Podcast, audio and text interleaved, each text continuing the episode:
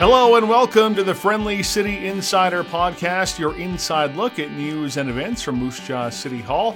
I'm Communications Manager Craig Hemingway, and on this episode, Aboriginal Awareness Training. The City of Moose Jaw recently presented Aboriginal Awareness Training to employees. Why? Who did the presenting? We'll hear about all of those things and more from our guests today, including Human Resources Director for the city, Al Bromley, and the President of Aboriginal Consulting Services, the man who did the presentations for the city, John Lagimodiere. That's all coming up on the podcast. But first, a few other things to get to.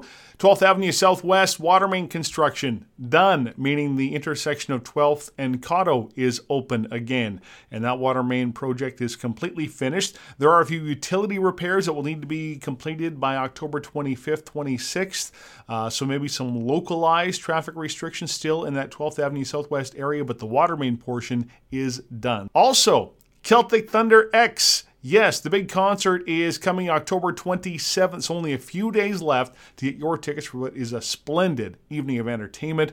Great family show. And man, these fellas, the Celtic fellas in Celtic Thunder, tremendously talented. Take a listen. Celebrating 10 years with Celtic Thunder.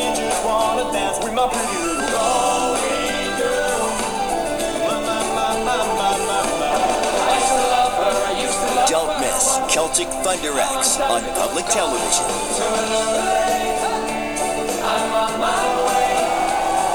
And that's only a small taste. So get your tickets for Celtic Thunder X today at Mosaic Place box office here in Moose Jaw. And have you heard? Moose Jaw District Chamber of Commerce hosting a High Street grand reopening celebration Saturday, October 27th. Yeah, just hours before you go to Celtic Thunder, you can come for a free hot dog and some other great live entertainment on High Street as the celebration to officially declare High Street open. Of course, uh, many setbacks with water main construction on High Street last year led to it being named the worst road in Saskatchewan this spring by CAA. Well, it did get redone this summer and now is the best, if not one of the best roads in Saskatchewan. The Moose Jaw District Chamber of Commerce hosting the celebration in support of the High Street businesses who were affected uh, when the road was in a real rough shape for several months. And a chance for uh, us to come down, as we said, for a free hot dog, some live entertainment, stuff for the kids to do, and reintroduce yourself to the High Street Business Corridor. On October 27th, 11 until 1 is uh, the barbecue portion music portion, but of course, uh, those businesses open uh, all day. And you can find more with the cities and the Chamber of Commerce social media pages about that. High Street grand reopening October 27th. Now, back to Aboriginal awareness training. City of Moose Jaw recently undertook Aboriginal awareness training for employees, well over 100 employees attending uh, the seminars. And this is just the latest in a string of presentations put forward by the city's Human Resources Department. Diversity training took place a few months ago, and uh, there's ongoing training in any number of subjects. And to talk about those is the Director of Human Resources, Al Bromley. And Al, thanks for joining us. Let's start with uh, the reason behind you bringing forward the Aboriginal awareness training. Well, I think, uh, as everyone is aware, there's been a lot of uh, interest in uh, truth and reconciliation across the country. And uh, many municipalities have uh, embraced that issue of Aboriginal awareness in uh, delivering that training to, to their employees. Uh, as, as we look towards the future, and as you mentioned, it's a hot topic, so it's really about trying to have a solution before there's a problem. Absolutely, I, the you know the whole objective of these sessions was to clarify, for the benefit of participants, the you know the meanings of of of Aboriginal issues, the words. Uh, there was a fair bit of emphasis in terms of addressing myths and misconceptions about Aboriginal people. But really, our desired outcome, uh, we want to be a representative workforce. And in doing so, uh, it's imperative that we understand um, the people that we will be recruiting from the largest and fastest growing sector uh, of, in our province. How do we settle upon uh, Mr. Lagimodiere? Well, when we embarked on identifying uh, this type of training. I did put it out to some of my uh, peers in other municipalities, and uh, we received some glowing referrals from, uh, for instance, the city of Saskatoon. Uh, that was that was one group that we uh, we we talked to directly, um, and uh, as well, I became aware that uh, John was publisher of the Eagle Feather News, which is an I think the province's only Aboriginal weekly newspaper, and uh, strong uh, awareness of the issues. Um, he's a he's a, a Métis man from Saskatoon, very uh, very familiar with the history uh, of Aboriginal people in uh, in Canada and Saskatchewan. And able to condense that history, uh, you know, the, the, the seminars are th- three hours yet you really feel like, and we've both been through it, you feel like you've got a really excellent sense of that history. Again, you can't go into great detail on any one particular issue, but really uh, seems to be able to encapsulate the, the history of uh, Métis and, and, and Aboriginal, Aboriginal people in general in Saskatchewan and that history and, and how we got to where we are today, not only in Saskatchewan, but in Canada.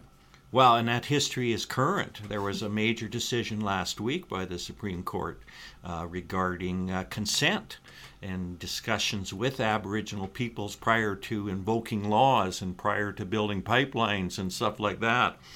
No, I uh, I really love the myth busting component of his workshop myself because we were shown what uh, exactly what taxes First Nations people pay and didn't pay which dissolved a real divisive issue, I think, from a lot of people's perspective.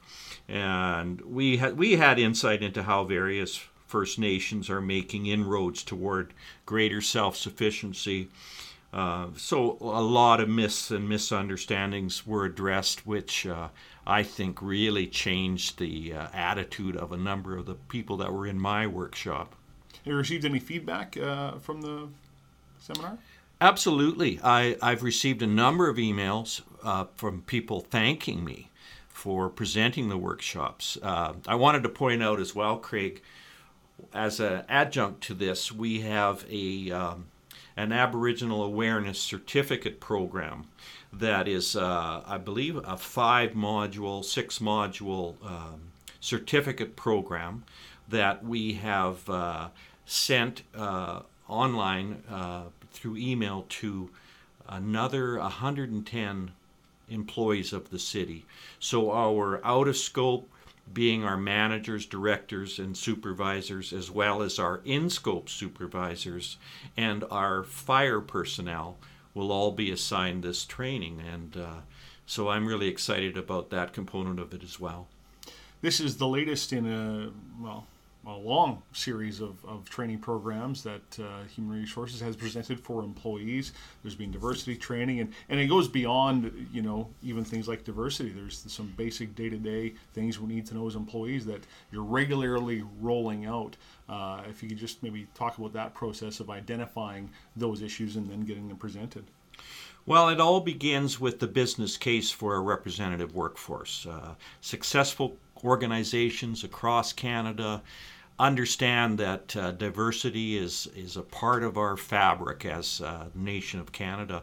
And uh, yeah, you're correct. We we have um, we did an excellent uh, workshop series with Joe Wickenhauser from uh, Moose Jaw Pride. So uh, our managers and directors and supervisors learned about LGBTQ issues.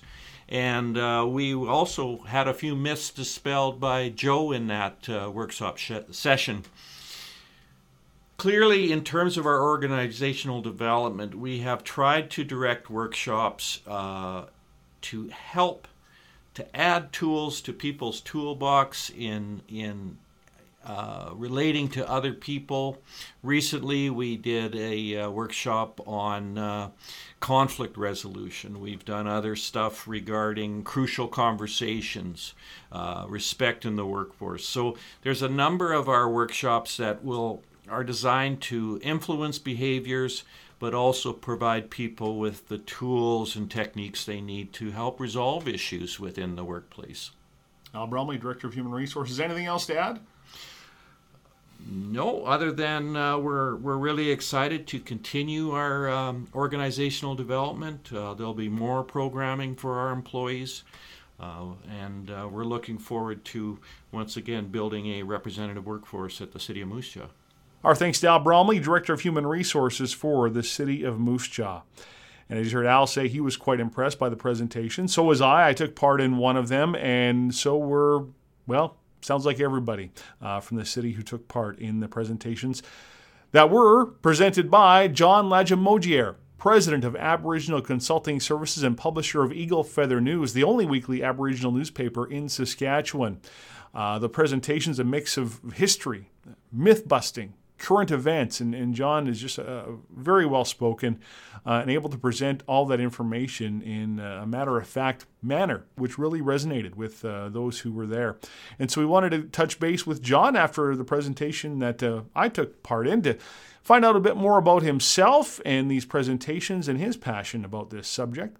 We began by asking John about his background as a Metis person and his connection and relation to arguably the most famous Metis of them all. Yeah, so my grandparents, French couple from Trois-Rivières, Quebec, settled in the Red River in 1806, had a bunch of kids. One of their kids, woman, Julie, married Louis Riel, senior, right, the businessman, and she gave birth to Louis Riel Jr. So Louis Riel's first cousin is my great great grandfather his mother, is brother or sister to my great great great grandfather, and we obviously share grandparents together. So, uh, yeah, our family is right wired in and connected with the development of the Métis Nation in in the Red River Territory, and and obviously a little bit uh, at Batoche. Louis was our only family member at Batoche, but he played a pretty big role.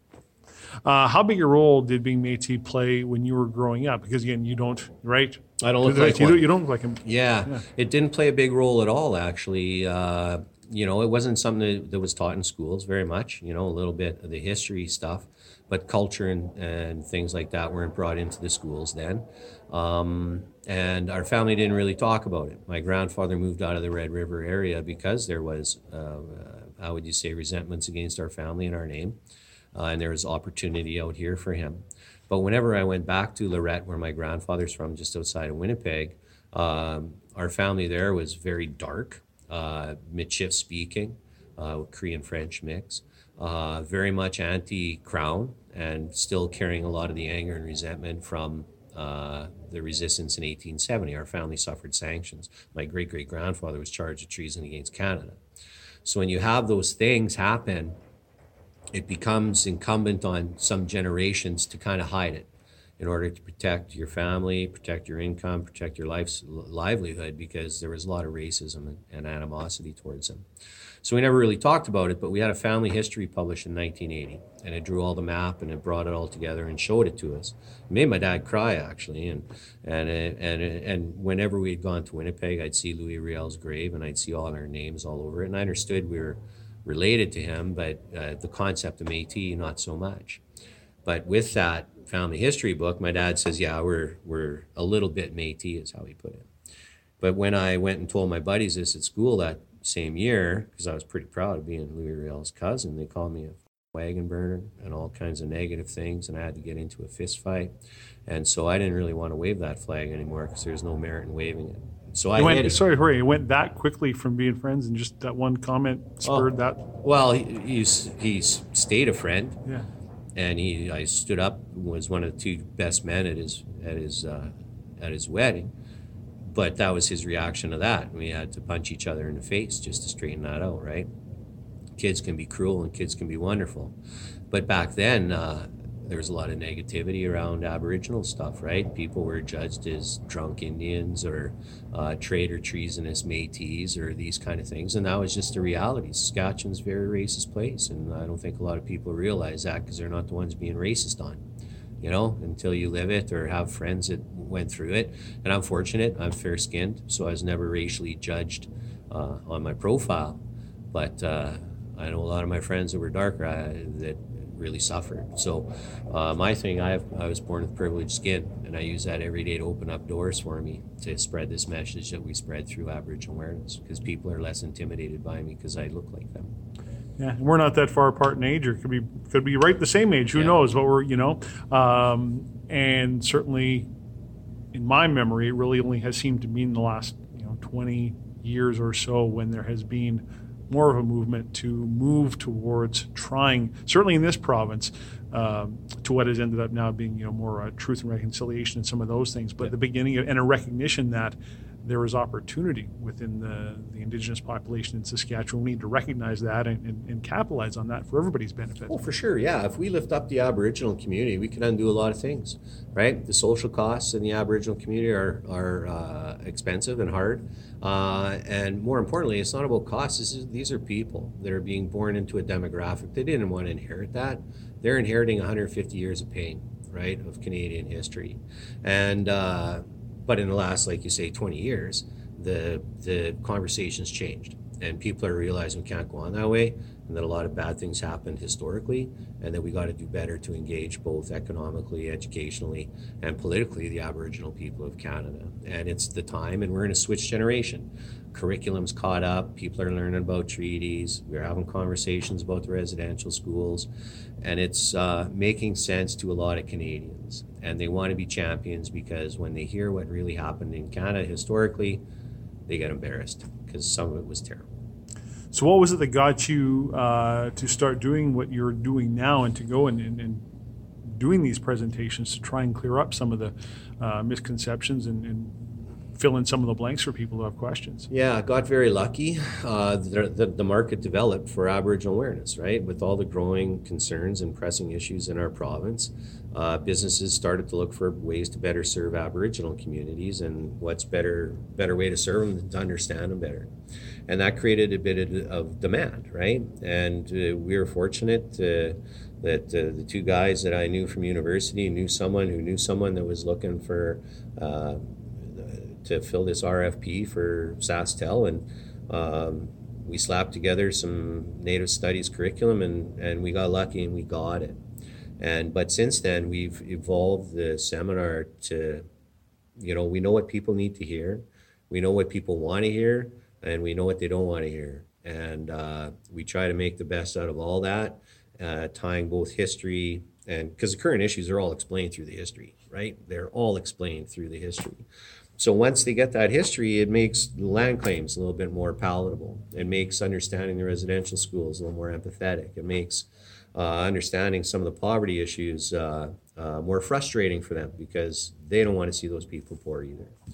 So the it's basically evolved out of demand and the fact that Canada failed Canadians when it came to teaching them about Aboriginal people. They didn't teach them proper, and it served the government well to have Canadians ignorant. But now Canadians aren't ignorant and they want to know, and we tell them. How close uh, is what you're doing, your presentation, to what is being taught in schools? Uh, you, you, I do not know. Uh, I've seen the treaties in the classroom things. Uh, ours has evolved from Native Studies 110, but also the best way to explain it in a, um, how would you say, chronological and rational order. Um, by interweaving academic stuff we learned, personal family stories, and uh, fun facts and the odd bad joke, right? Just to keep people on their toes. And we don't go out and blame, we don't go out and shame, because uh, a lot of people in Canada are ignorant. And I use that word with all due respect. They're just, they don't know what they don't know. And uh, um, it's not their fault. And I think a lot of Canadians are happy to hear that because they feel some white guilt or Canadian guilt, and they shouldn't because uh, they were robbed by the Canadian government, and we just fill in fill in for it. Is it satisfying to know there is a demand for what you're able to bring? For instance, like here, the city of Moose Jaw, uh, having you come in to do these presentations to employees. Oh, absolutely. And you know, I got the best job in the world. Uh, I get to go talk about uh, issues that are very important to me uh, in a calm, pragmatic way to bring champions on and to, to have people just understand, become champions or uh, just become not unchampions, right? You know, stop the negativity. If you're not going to help, get out of the way, kind of thing. And uh, it's very rewarding career to me. Uh, I get to travel the province. I get to meet wonderful people. I get to connect with people in, you know, Regina, Moose Jaw, PA, uh, North Battleford, Saskatoon, and uh, uh, it's a good career. I love doing what I do and meeting all these people through my newspaper as well. Uh, affords me a lot of insights into the community, and it's uh, it's very very very rewarding. What are some of the most common questions you get uh, during these presentations? Uh, a lot of just around the myths of this of the benefits of being a status Indian or a Métis person. So, how does taxation work? Uh, do they really get free education? Do, do Métis people pay taxes? Uh, where do land claims come from, and what is the duty to consult? Those are the big ones, and those are the ones that are always front and center issues in the community, anyways, right? And the stuff they see most of in the media or at the shopping store. So, that's the big ones. Uh, educate, train, and employ. Those are the three Yeah. three of the keywords you use today. Could you the expound on that a little bit? It's a great equalizer, right? The, if you have a BA in finance or sociology, or I guess it would be a commerce degree in finance, uh, something nobody can ever take away from you is your education, right? And uh, you educate and train people and make them uh, uh, self sufficient, you can't take that away from them. And the government spent 100 years taking away from First Nations and Métis people, taking land, taking rights, taking children, taking this, taking that. So by taking our place in the education and, and economic systems of the province, uh, no one's going to give it to us.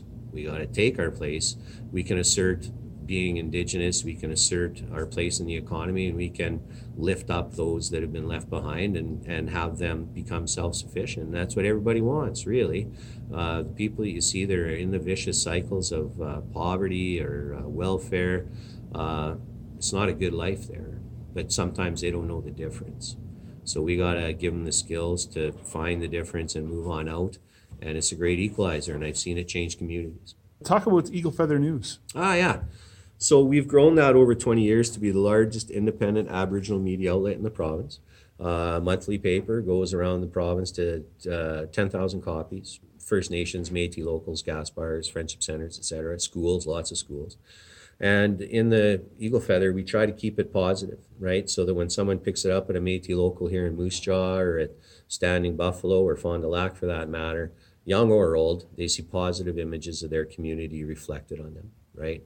There's enough negativity in the press, but there's so much good going on, and we try to focus that in the paper. Now, all the news we get doesn't hit the paper, and we put that in on our website. So sometimes there's controversial stories or negative stories on our website, but news is news, and we have a, a responsibility to deliver that as well. Um, so we highlight the people that should be highlighted. We think that are doing good things in the community, and it's very well received. We just turned 20 years old in March of 2018, and uh, uh, it gets us open, opens a lot of doors for us, and it and it uh, gets us into a lot of communities and places where we wouldn't get if we weren't the media. So uh, it's helped open doors for the awareness, but it also supplements the awareness because it's all current issues, and we, in order to understand those, you have to understand the history, and it's a good vicious cycle with that. Over the next three to five years, what do you think is realistic for next steps in continuing on on this path that, that has begun to, again, so that there is can be success uh, for for everyone. Yeah, and I think you said it in your question, continuing on this path. We're on the path, man. We got calls to action, people are doing them. We got business investments, people are doing them. We got people pulling people into schools and out of the gutter and doing things and lifting them up. And we got language champions and we got business champions. And we're doing lots of things right now. And could we do more? Probably. Could other segments do more? Sure.